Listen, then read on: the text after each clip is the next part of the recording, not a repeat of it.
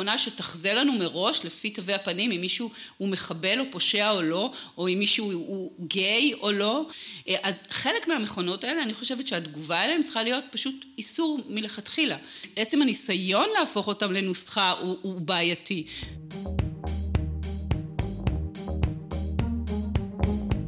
המצב הפוסט-אנושי פודקאסט על טכנולוגיה, תרבות ורוח עם דוקטור כרמל וייסמן.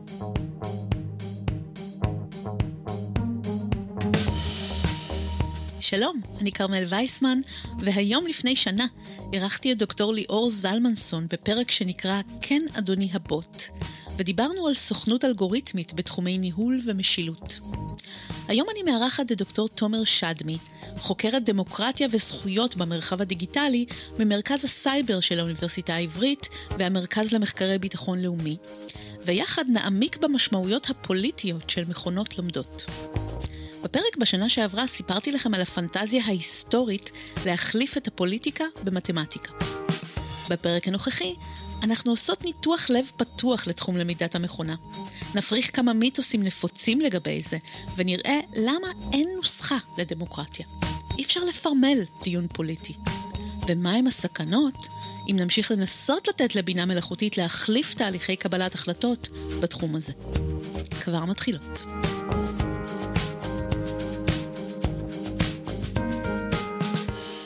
Computers now have primary control of critical vehicle functions. אנחנו מדברים למידת מכונה או בינה מלאכותית, אבל נכון להיום זה לא ממש בינה, והיא גם לא ממש מלאכותית. אז למה הבינה היא רק בינה במרכאות? כבר אמרנו. גם בפרק 24, שבו הבחנו בין בינה מלאכותית כללית לצרה, וגם בפרק 4, היום לפני שנה, כשהצענו שיכולת זיהוי דפוסים זו תכונה סטנדרטית של מחשב, זה לא באמת תבונה כלשהי. אבל למה הבינה היא גם לא מלאכותית? כי היא בעצם אנושית. אנושית מדי. אז היא לא מלאכותית, א', כי היא נשענת באמת על מידע קיים שבני אדם ייצרו וחשבו אה, ועשו וכתבו והחליטו החלטות בעבר, ועל סמך החלטות העבר היא מייצרת איזה מודל ואיזשהו דפוס להחלטות בעתיד. אז זה לא מלאכותי, זה לא מישהו שמגיע מלמעלה ואומר, הנה תראו, הדרך הכי טובה לפתור את הבעיה הזאת זה על ידי ככה וככה, אלא זה מערכת שלוקחת את כל ההחלטות שעשו בני אדם בעבר, את כל ההחלטות שעשו רופאים בעבר, והופכת את זה למודל. אז כשמכונה לומדת, היא לא באמת לומדת לבד. אנשים מעורבים בשני שלבים קריטיים של הלימוד. השלב הראשון זה שלב בחירת הנתונים שעליהם תתאמן המכונה. המכונה היא פשוט מנוע מתמטי. היא לא מכירה את העולם, היא צריכה שנתרגם לה אותו, היא צריכה שאנשים יאכילו אותה בדאטה המתאים. היא לא יודעת לחפש בעולם, מה לחפש, בשביל מה לחפש. גבול ההכרה שלה את העולם הוא גבול אנושי, וזה יוצר כמה בעיות שונות. אז אם למשל אנחנו יודעים, רוצים לדעת על סמך למידת מכונה, האם כדאי להעסיק אה, אדם או לא להעסיק אדם, אנחנו מסתכלים, למידת המכונה מאתרת לנו דפוסים בקרב העובדים הקיימים או בקרב העובדים המצטיינים הקיימים, ואז היא מייצרת איזשהו מודל אבסטרקטי שאי אפשר לקרוא בעיניים אנושיות, שמאוד קשה לקבל הסבר מה זה המודל הזה, אבל את אותו מודל אה, אה, מכניסים, ואז מכניסים אליו מידע על אדם חדש, והמודל יקבע מה אחוזי ההתאמה שלו למשרה. אה, אז, אז זה ההיגיון, וההיגיון הזה הוא יכול להיות נפלא להמון המון דברים, כמו באמת לחיזוי מזג האוויר, לאיתור תאים סרטניים ולעוד המון דברים אחרים, אבל ככל שאנחנו מתקרבים לליבה של החלטות באמת אה, אנושיות, יש לנו הרבה בעיות איתם, כי מה קורה פה בעצם? אני פשוט משכפלת את דפוס העובדים אה, הקיימים, שזה יכול להיות מאוד טוב, אבל יש לזה גם הרבה השלכות לא טובות, אם זה כלפי קבוצות מודרות שהן לא חלק מכוח העבודה שלי היום, אה, אם זה כלפי בכלל היכולת לאתר אולי אנשים חדשים שבעצם יאפשרו לי ערכים חדשים שלא קיימים עכשיו, אז ככל שאנחנו מקבלים החלטות על סמך הלוגיקה הזאת, אז אנחנו מפספסים אותם. אז נכון שיש לנו תמה כזאת בפודקאסט, שהעתיד הוא העבר? זה באמת מה שקורה לעיתים תכופות עם למידת מכונה. כי הדפוסים שהיא לומדת לזהות הם דפוסי העבר. אז מי שעדיין חולמים להחליף שחיתות וחוסר יעילות פוליטית במתמטיקה, תזכרו שאתם לא מחליפים פה דיסקט, אתם לא מחליפים פה לוגיקה. זאת פשוט אוטומציה של כל מה ששנאתם בפוליטיקה, כי אלו הנתונים שיש, ואלו הדפוסים שהמכונה גם תלמד לזהות. בדיוק.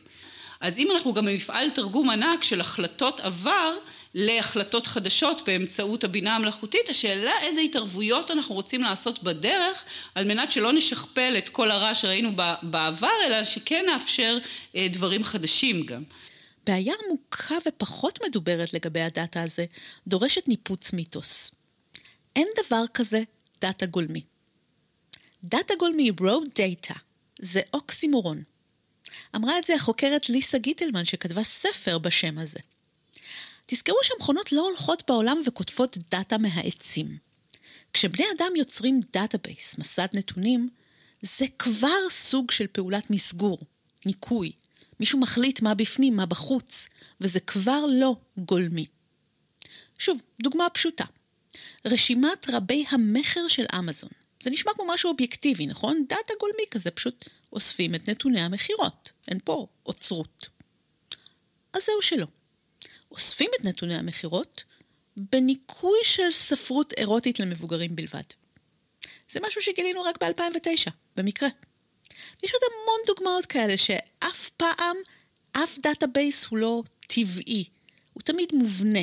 דאטה תמיד נוצר, זה אקט פרשני. בדיוק כמו שצלמת מחליטה איזה frame להקפיא כשהיא מצלמת.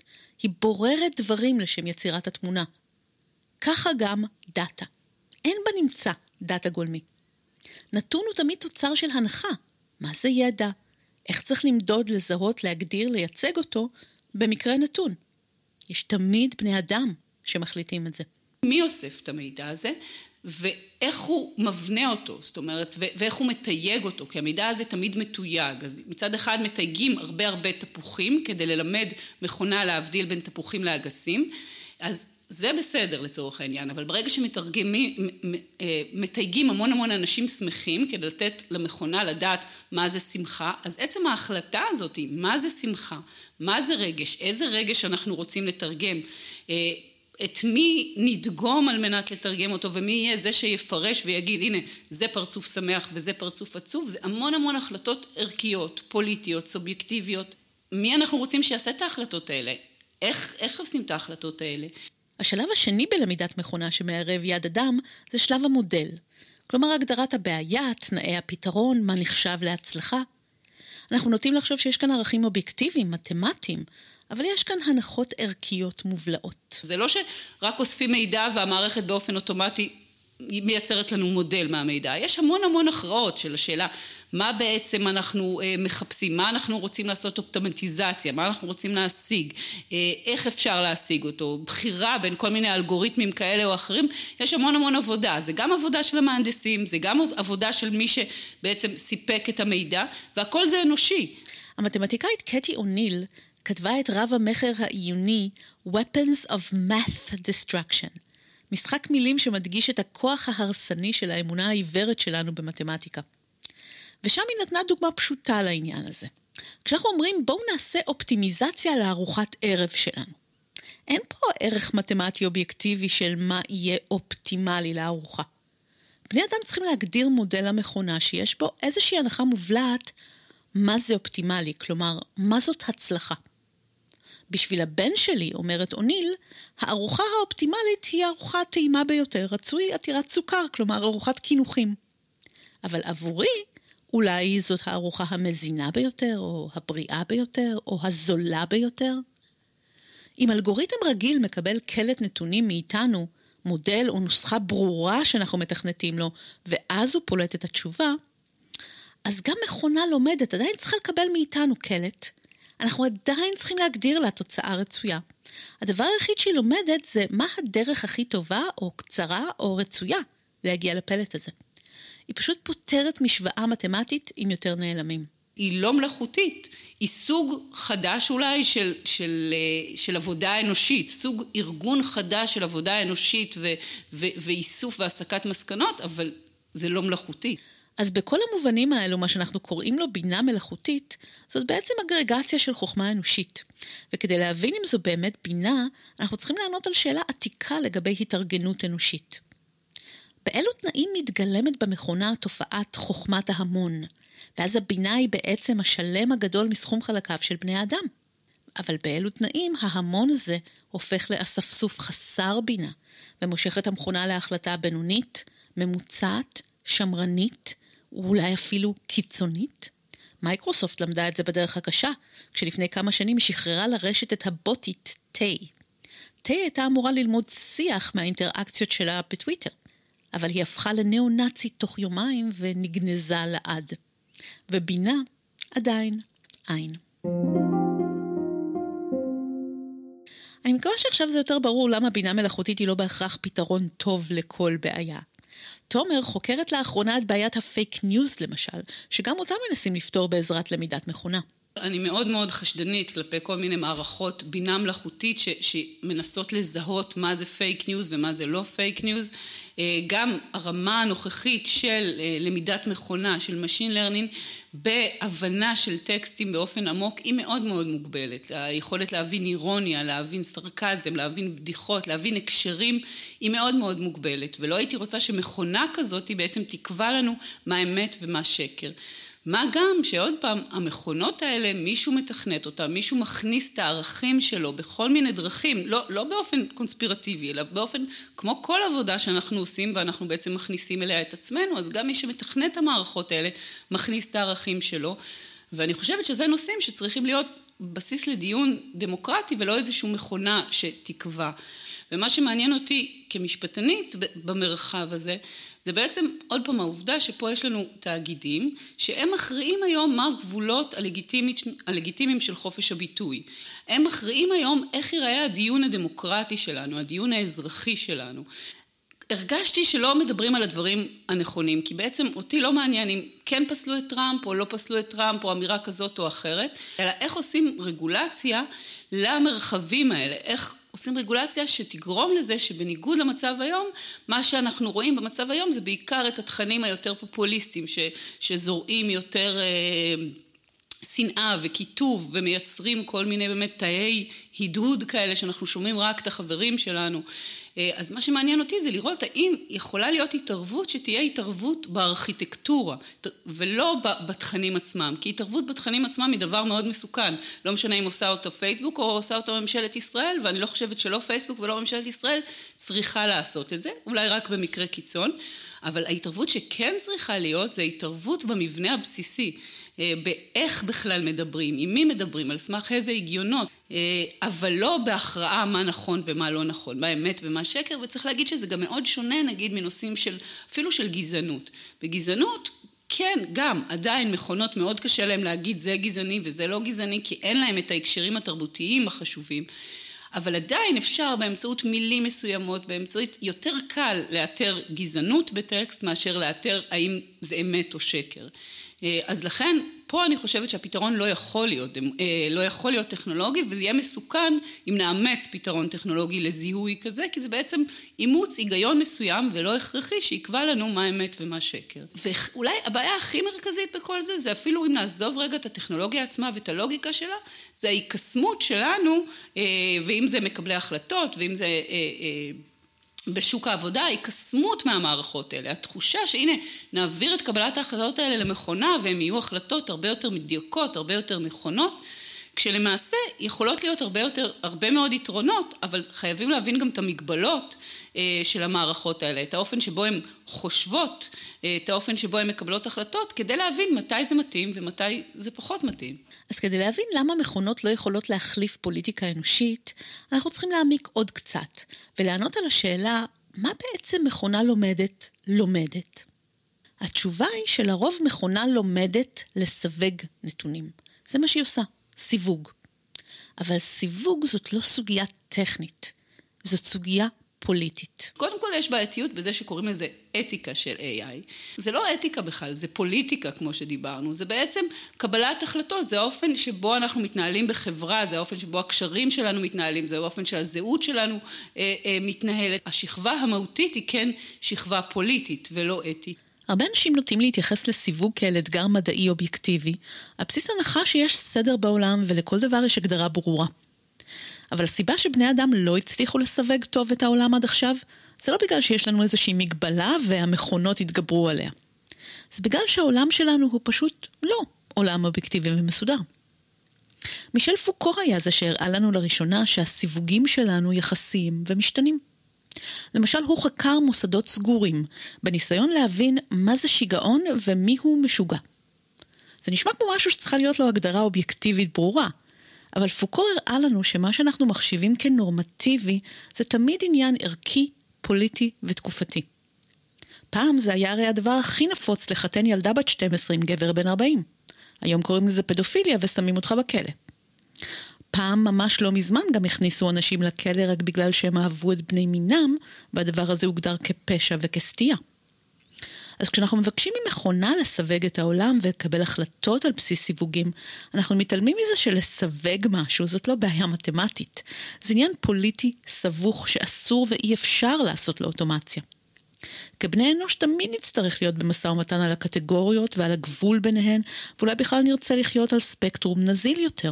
בגלל שמי שעוסק בנושאים האלה, הרבה פעמים זה אנשים שמגיעים ממדעי המחשב, אז ה mindset שם הוא הרבה יותר מחפש באמת כל מיני יכולות לפרמל, להפוך כל מיני דיון שלם כזאת שאנחנו עושים עכשיו, איך הופכים אותו לאיזושהי נוסחה מתמטית שאחרי זה נפעיל אותה ב scale גדול על הרבה מאוד מאוד מקרים. כי זה בעצם ההיגיון ש, שפועלים שם, לקחת את העולם המורכב ואיך להפוך אותו לנוסחה, לנוסחה שתהיה מתאימה להרבה מאוד מקרים. בשעה שהבעיות האתיות שאנחנו מדברות עליהן, הן בדיוק בעיות ש... עצם הניסיון להפוך אותם לנוסחה הוא, הוא בעייתי, ו, ונושאים שמה שאפשר לפתור או להתמודד איתם זה על ידי דיון, ועל ידי דיון אולי פוליטי, דמוקרטי, שנכריע איך אנחנו רוצים אה, שיתקבלו ההחלטות האלה. אין פה איזו תשובה אחת מנצחת, זה לא שצריך לגלות פה איזושהי נוסחה שתציל אותנו, אלא אנחנו צריכים ליצור ולהחליט ההחלטות האלה ביחד. למשל אפשר לראות שאחת השאלות שהכי מטרידות אה, בתחום הזה של אתיקה של AI זה יחס של המערכות קבלת החלטה האלה לקבוצות שונות. זה כן בעיה משמעותית, אבל איכשהו היא גם תופסת את כל הנפח של הדיון על אתיקה אה, של AI, כי, הרבה, כי זה גם כן נושא שאפשר מאוד בקלות לתרגם אותו למתמטיקה, כי אפשר אחרי זה להסתכל על הפלטים של המערכת ולראות כמה גברים, כמה נשים, כמה שחורים וכמה לבנים, ואז לעשות איזושהי נוסחה כזאת או אחרת ש, שתתערב בזה ו, ותנסה להשיג יותר שוויון, לכן זה מאוד מאוד נהיר ל mindset אה, של מדעי המחשב, ואנחנו רואים הרבה מאוד עיסוק בזה, אבל גם כשמתעסקים בזה צריך לזכור שגם פה לא יכולה להיות נוסחה מנצחת. הרי השאלה כמה נשים צריכות לשבת בסוף בדירקטוריונים, האם אנחנו צריכים לתבוע או בממשלה, האם אנחנו צריכים לתבוע שזה יהיה 50 אחוז או שזה מה ש... אה, או לא צריך להתערב בכלל, או זה צריך להיות 20 אחוז, זה עוד פעם, זה שאלות פוליטיות. אז גם כשאנחנו מכניסים את השאלות האלה לתוך המערכות האלה, לא יכולות להיות לנו פה תשובות נכונות. זה שאלות פוליטיות והתשובות להן צריכות להתקבל באופנים של דיון פוליטי, שבו בעצם מי שמושפעים מהמערכות האלה חייבים לקחת חלק בקבלה שלהם. אנחנו סומכים על מכונות כי אנחנו חושבים שיש להן גישה לסדר גבוה יותר, שיגדיר אותנו טוב יותר. אבל ההיסטוריה של הסיווג האנושי היא היסטוריה של דיכוי ואפליה. והעבר הזה מחלחל על העתיד שהמכונות יוצרות. ואז יכול לקרות משהו, כמו שקרה למי שהורידו את אפליקציית ההיכרויות גריינדר. והאלגוריתם שהמליץ להם על אפליקציות בנושאים דומים, המליץ להוריד גם אפליקציה לגידוי פדופילים מורשעים שגרים בשכונה שלך. הנושאים האלה לא באמת דומים, ואף אחד לא הצליח להסביר למה זה קורה. ההערכה היא שאיפשהו בארכיאולוגיות של המודלים של הסיווג נמצא עדיין אותו קשר ישן בין פדופיליה להומוסקסואליות שפעם ישבו באותה קטגוריה של סטייה.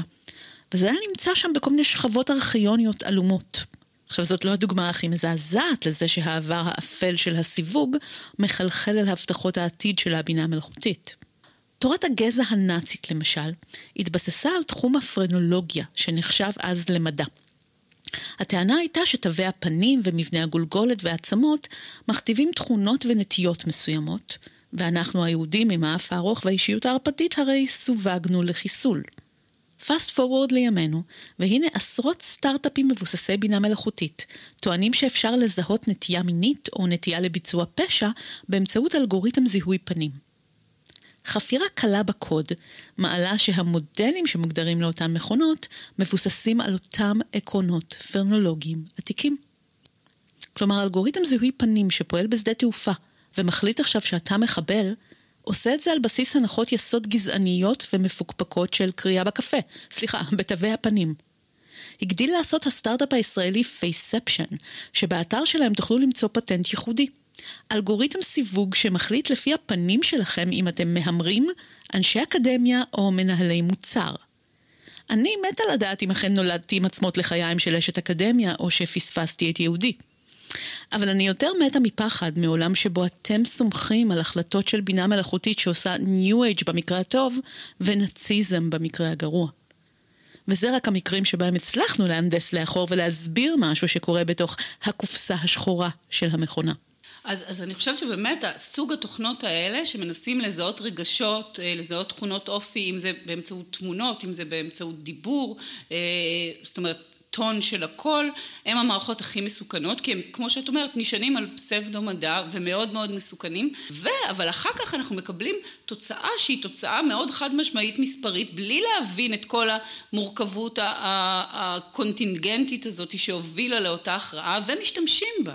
למשל, יש כל מיני מחקרים סינים שאומרים, מזהים מי הולך להיות פושע לפי תווי הפנים שלו, שעוד פעם, גם מבחינה מדעית אין לזה בסיס, גם מבחינת מדעי המחשב יש הרבה מאוד ביקורות על המערכות. מערכות כמו שהן, ובעיקר מבחינה חברתית, פוליטית, ההשלכות הן קשות מאוד. נגיד יש כל מיני מערכות כאלה שעושים את זה ברעיונות עבודה, לניתוח אה, מועמדים ברעיונות עבודה, ונגיד הנושא הזה של לפי פייס רקוגנישן לעשות את זה, זה, זה היה בארצות הברית הרבה רעש סביב זה, וחלק מהחברות הורידו בכלל את התכונות האלה סביב הרעש הזה. אז זה הסכנה הגדולה בעצם, שהיא קשורה באמת להיקסמות שלנו, ולתחושה בעצם שהמכונות האלה יודעות יותר מאיתנו, וזה אולי בכלל איזושהי תכונה אנושית שאנחנו תמיד רוצים שמישהו אולי, מאוד מתעניינים בהשתקפות שלנו מרחוק, מאוד מתעניינים באיך אנשים אחרים תופסים אותנו.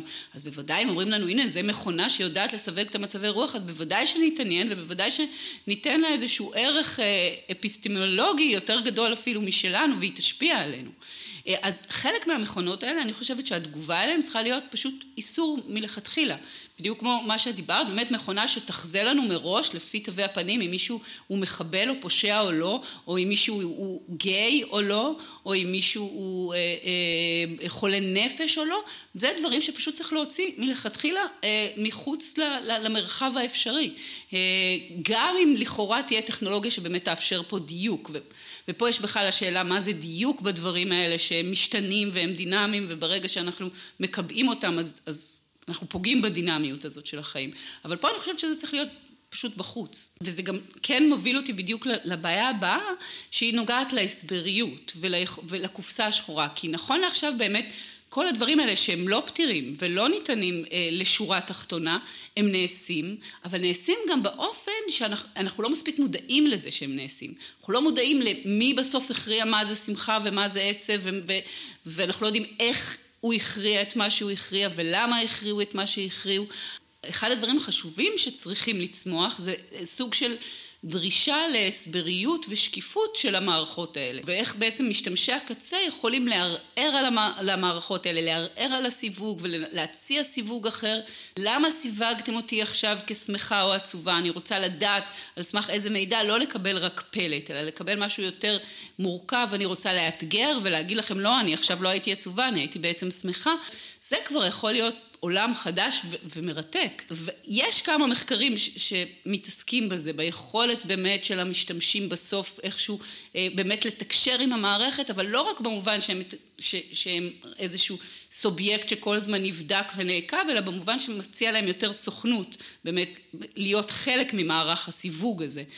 למרות שגם בפתרון כזה יש הרבה סכנות, כי בעצם אנחנו נמצא את עצמנו עוד יותר עובדים אצל החברות האלה ברגע שאנחנו בעצם כמו שאנחנו היום משנים את התרגום שאנחנו מקבלים מגוגל אם הוא לא תרגום נכון ואז ברגע שאנחנו שינינו בעצם עבדנו והוספנו אה, אה, להון שלהם בלי שקיבלנו שום אה, תמורה. כלומר, אנחנו לא רוצים שיסווגו אותנו בהיעדרנו, אבל אנחנו גם לא רוצים להיות כוח עבודה חינמי שמאמן את האלגוריתמים של התאגידים. שני הדברים האלה קורים היום. זה נבלה וזה טרפה. וזה מראה לנו למה כל כך חשוב שיהיו לנו תשתיות ציבוריות, כי בהן העבודה שלנו תהיה באמת למעננו. אבל נכון להיום בעצם אין לנו שום אה, מגע עם מי שמתכנן את זה, אה, והרבה פעמים גם מי שמתכנן את זה זה באמת אנשים ממדעי המחשב הכי חכמים שיש, הכי נבונים שיש, הכי מודעים שיש, אבל הם לא קיבלו את השיעורים האלה על פוקו שאת מדברת עליהם, והם לא מודעים עד הסוף ש, לבעיית הסיווג הזה ולסובייקטיביות הבסיסית שיש בתוך זה והם כן מנסים להגיע לכל מיני נוסחאות זהב אה, שיהיו מתאימות לכל מצב ואני חושבת שאחד מהאתגרים גם אולי פה של האקדמיה היא באמת לחשוף אותם לפוקו ולחשוף לו את המורכבות הזאת למי שבסופו של יום מתכנן את המערכות האלה. אז אני לא יודעת מתי מדענים, מהנדסים ומתכנתים ילמדו פוקו או יבינו לבד את מה שהוא הבין, אבל בינתיים המכונות מסווגות במרץ. ואנחנו בטוחים שהן יודעות משהו שאנחנו לא יודעים עלינו, כי היא מתמטיקה. ולמרוץ הזה לסיווג יש מחירים גם בדרך. למשל, כדי להגדיר קטגוריה באופן רגיש ובאופן נאמן יותר למציאות, צריך המון דאטה. כמה שיותר משתנים על הקטגוריה. ובשביל זה אנחנו חייבים לאפשר איסוף של כמה שיותר נתונים עלינו. כלומר, להסכים למעקב שהולך והופך פולשני יותר ויותר. ובגלל זה המעקב הוא הבסיס ליישומי בינה מלאכותית. מה שיכול לאפשר את הלמידת מכונה זה כמה שיותר דאטה, כמה שיותר מידע, כי זה לא, מר... כי יש לנו את המערכות המסורתיות של מדעי המחשב שאומרים להם אם המצב ככה, if ככה, אז תעשה החלטה כאלה. אם מישהו, אם אתה מזהה שמישהו עומד ליד הדלת, תפתח את הדלת. מערכות למידת מכונה לעומת זאת לא אומרים להם מראש את הכללים. הן מסיקות את הכללים על סמך המידע, ואחר כך מקבלות החלטות על סמך המידע שכל הזמן נכנס. אז כדי שמערכות כאלה יעבדו, צריך לאסוף המון המון מידע על הכל. ומה זה בעצם המידע הזה? זה בעצם החיים שלנו. כי בעצם, אם חושבים על זה, נעשה פה בשנים האחרונות מפעל תרגום אולי חסר תקדים. לקחת את כל העולם ולתרגם אותו לשפת מחשב. אז ככה אנחנו מתרגמים תמונות, וככה אנחנו מתרגמים רגשות, וככה אנחנו מתרגמים התנהגות, וככה אנחנו מתרגמים בני אדם.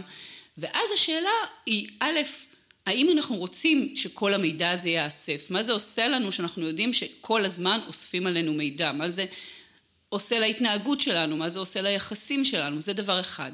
וגם בעצם זה שהם נאספים עלינו ואחר כך מוחזרים אלינו בצורת החלטות שמכריעות האם אני אקבל את העבודה הזאת או לא, האם אני אקבל את הביטוח הזה או לא, בעצם גם פוגעים בפרטיות שלנו כי הם לוקחים את הנתונים האלה ועושים את זה באופן לא שקוף ולא הכרחי, אה, מקבלים את ההחלטות האלה ולכן מעצבים לנו את הדרך שלנו. אנחנו חוששים ממעקב כי בעבר תפסנו אותו כבסיס לדיכוי. אבל היום זה הפוך כמעט.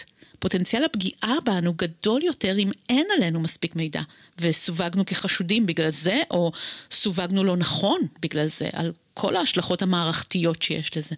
זה המלכוד 22 שלנו בעידן קפיטליזם המעקב, ולכן אף אחד לא באמת מדבר על הפסקת המעקב עלינו, אלא רק על סוגיות של בעלות על המידע שנאסף.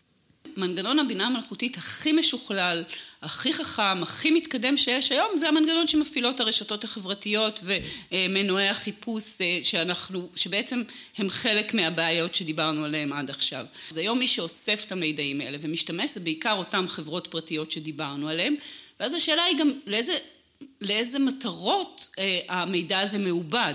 זה היום מעובד למטרות שהן רווחיות עבורם, אבל יכול להיות שגם אנחנו בתור חברה כן רוצים יכול להיות הרבה יתרונות מעיבוד המידע הזה, אבל אנחנו אין לנו שום יכולת לעשות את זה, כי המידע שלנו על עצמנו לא נמצא בשליטתנו. ואני חושבת שצריך להיות עוד התערבויות שקשורות בעצם ליכולת של רגולטורים, ליכולת של מחוקקים אה, לפקח על מנגנון קבלת ההחלטות האלגוריתמיות, להיכנס לקופסה השחורה הזאת שקובעת איזה תכנים תראי אה, ביוטיוב ומה יהיה תמיד הסרטון הבא שהילדים רואים או שאנחנו רואים, אה, כדי שנדע איך מתקבלות ההחלטות האלה וכדי שנקבע כמה חוקים כלליים של מה לא, מה לא צריך לעשות. ו- ויש כל מיני יוזמות מאוד מעניינות אה, שמנסות גם להחזיר את המידע עצמו למשתמשים ואת ה- את יכולת השליטה עליו, ואז גם אולי את היכולת לשאול שאלות על המידע הזה, לנסות ביחד להפיק ממנו תובנות, כי אפשר להפיק המון תובנות, השאלה איזה תובנות אנחנו רוצים להפיק, על סמך איזה הנחות, אה, אז ברגע שיהיה לנו יותר בעלות כזאת משותפת ולא רק פרטית על המידע שלנו, אה, על היכולת המחשוב שלנו, אז אפשר לעשות עם זה דברים נפלאים. בברצלונה כל המידע שנאסף בעיר עצמה, אם זה על ידי אה, הרשויות של העיר ואם זה גם על ידי כל מיני חברות אה, שפעילות בעיר, למשל חברות קורקינטים שפעילות בעיר, חברות שליחויות שפעילות בעיר, אז כל החברות מחויבות למסור את המידע הזה ויש פלטפורמה משותפת שמכילה את כל המידע שנעשה בברצלונה ומה שמאפשר איזושהי תשתית לכל מיני גורמים, ארגונים אזרחיים, אה, בני אדם נפרדים, אה, גם סטארט-אפים, לקחת את כל המידע הזאת ולהפיק ממנו כל מיני תובנות ולהפיק ממנו כל מיני מוצרים שייטיבו עם הטוב הציבורי הזה. אז למשל ראינו בדיוק לאחרונה כמה אנשים עברו או לא עברו מוואטסאפ לסיגנל אבל נרשמו לסיגנל ומה שסיגנל מוכרת זה פרטיות סיגנל מוכרת אומרת אנחנו לא במודל של קפיטליזם של המידע. אותנו לא מעניין מה אתם מדברים עם מי אתם מדברים איך אתם מדברים. מה שאנחנו מציעים לכם זה איזשהו ערוץ לשיחות אה, שאנחנו לא עוקבים אחריהם. וראינו נהירה גדולה לעבר הערוץ הזה. אז אני חושבת שכן יש כמיהה מאוד גדולה למודלים חדשים, שזה גם מודלים כלכליים, יחד עם מודלים טכנולוגיים חדשים שיאפשרו אה, אה, סוגים חדשים של תקשורת, סוגים חדשים של אפשרויות. אז אני חושבת שדווקא בנקודת הזמן הנוכחית שאנחנו נמצאים בה היום, זה בדיוק המקום שיש איזושהי כמיהה למודלים אחרים, ודווקא אפשר גם להוון את זה ולהפוך באמת אה, אה, כן לרווחים את הצורך של אנשים במרחבים אה, מסוג חדש. חנה ארנדט טענה שהמשטרים הפשיסטיים שהיו הדיקטטורות של המאה שעברה נעצרו רק בגלל שהייתה חסרה להם הטכנולוגיה למימוש החזון שלהם. אבל עכשיו היא כאן. הלוגיקה המתמטית שמתיימרת למדל את העולם, להגדיר אותו ולהכריע בבירור בענייניו, היא לוגיקה דיקטטורית. משילות אלגוריתמית היא בעלת תאימות אינהרנטית לאוטוקרטיה, וזה מפתה להשתמש בה ככה ולהפוך את העולם לסין אחת גדולה. אז זה נכון, קודם כל חנה ארנד בכלל, אני חושבת שאם גם בנושא הזה של טכנולוגיה, אם לקרוא פילוסופית אחת זה, זה, זה אותה, כי היא באמת חזתה וראתה כבר לפני 60 שנה בדיוק את המצבים שאנחנו נמצאים בהם היום. יש בזה משהו מפתה, גם כי הטכנולוגיה מתבססת על מעקב, וגם כי הטכנולוגיה מאפשרת להעלים אחריות לתוצאות של ה... זה אלגוריתם, זה לא אני. אה, ככה כל מנהיג יכול להגיד ובעצם אה, למנוע אה, כל מיני חיצים לעברו. ולכן אני חושבת גם שעוד פעם אני חוזרת על רגולציה, אחרי הכל אני משפטנית, שהרבה מההתערבויות שצריך לעשות היום זה באמת התערבויות של שיגרמו לזה שלא נגיע בסוף לאיזשהו מצב ונגיד אין מה לעשות זה המצב. אם זה התערבויות שיגידו שיש מידע שלא צריך לאסוף עלינו, ויש מרחבים שאנחנו נמצאים בהם ש, שלא צריך לאסוף עליהם מידע, ויש החלטות שלא צריך לקבל באמצעים כאלה.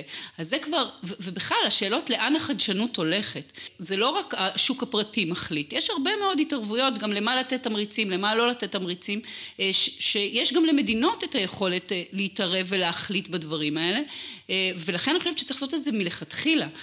מה לפתח ואיך לפתח, אולי זו השאלה, שאלת האפס הכי הכי חשובה, יותר מאחר כך, גם אם יהיה שוויון בין גברים לנשים בהחלטות, גם הכל יהיה מעולה, אפילו יהיה אה, אה, הסבריות והכל, יש דברים שלא צריך לפתח.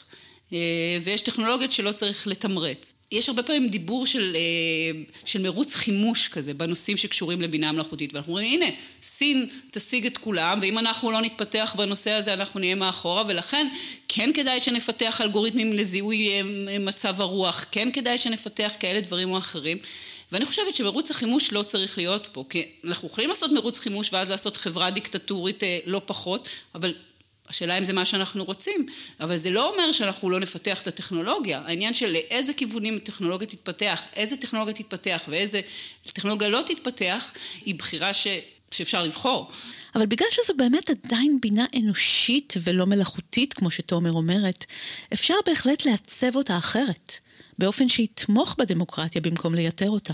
אז יש לנו כל מיני אה, דוגמאות מעניינות שקורות היום בעולם לכן ניסיונות כאלה לעשות דמוקרטיזציה למערכות האלה. למשל, יש לנו שרת דיגיטל אה, בטיוואן, שמה שהיא מנסה להוביל זה איזושהי אה, רשת חברתית ספציפית לאזרחי טיוואן, שהרשת הזאת אה, תאפשר לאזרחי טיוואן ביחד לקבל החלטות וביחד לחוקק חוקים. ומה העיקרון שלה, הלוגיקה מאחוריה? שהבינה המלאכותית תעזור למשתמשים להגיע לקונסנזוס. זאת אומרת, בניגוד לבינה המלאכותית שדיברנו עליה ברשתות החברתיות, שהמטרה שלה לגרום לנו להיות כמה שיותר פעילים בעזרת אולי תוכן רעיל כזה או אחר, בטיוואן המערכת האלטרנטיבית הזאת נועדה ליצור כמה שיותר קונסנזוס בין האנשים ולקרב בין התפיסות. ולכן אם אני אכתוב שם איזשהו פוסט שהוא מאוד מפלג ומאוד מקטב, אני אה, לא אזכה לווירליות. לעומת זאת, אם אני אנסה כן למצוא מחנים משותפים בין התפיסות שלי ושלך ושל אחרים ולראות על מה אנחנו כן מסכימים, זה יזכה לווירליות ויעלה למעלה אה, ולכן אחר כך יהיה גם בסיס להחלטות אה, אה, הרגולטוריות בנושאים הספציפיים האלה. היום אנחנו רואים יותר ויותר קבלת החלטות ביותר ויותר תחומים שמתבססים על הטכנולוגיה הזאת של למידת מכונה. כמה קרדיט הבנק ייתן לך, האם תקבלי, איזה פרמיה תקבלי בחברת הביטוח, בדנמרק למשל הם מחלטים האם להוציא ילד באזורים מסוימים, האם להוציא ילד מהבית על ידי הרווחה כן או לא באמצעות מנגנון של למידת מכונה אה, יש הרבה החלטות שהולכות ועוברות לשם. בסין למשל, כל המנגנון הזה של פיקוח על תנועה עכשיו בימי הקורונה נעשה על ידי למידת מכונה, אז אנחנו רואים מעבר של המון המון מערכות, גם מערכות ציבוריות לקבלת החלטות באמצעות למידת מכונה. אנחנו מדברים על מרחבים שהם יותר קשורים בקשר אה, אנושי ובמשהו שבאמת קשה לכמת ולתרגם אותו, אז ככל שיותר נסתמך על מערכות כאלה אנחנו נפסיד, בדיוק נפסיד את הערך המוסף הזה שקורה בין אנשים, שקורה במרחבים משותפים שאי אפשר היה לצפות אותו מלכתחילה, שהוא היה חדש. את החדש הזה נפסיד. אבל השאלה איפה, לפעמים אנחנו לא צריכים, יש תחומים בחיים שאנחנו לא צריכים את החדש, אנחנו צריכים רק לעשות את הישן יותר טוב. אה, אבל השאלה איך מפרידים ביניהם.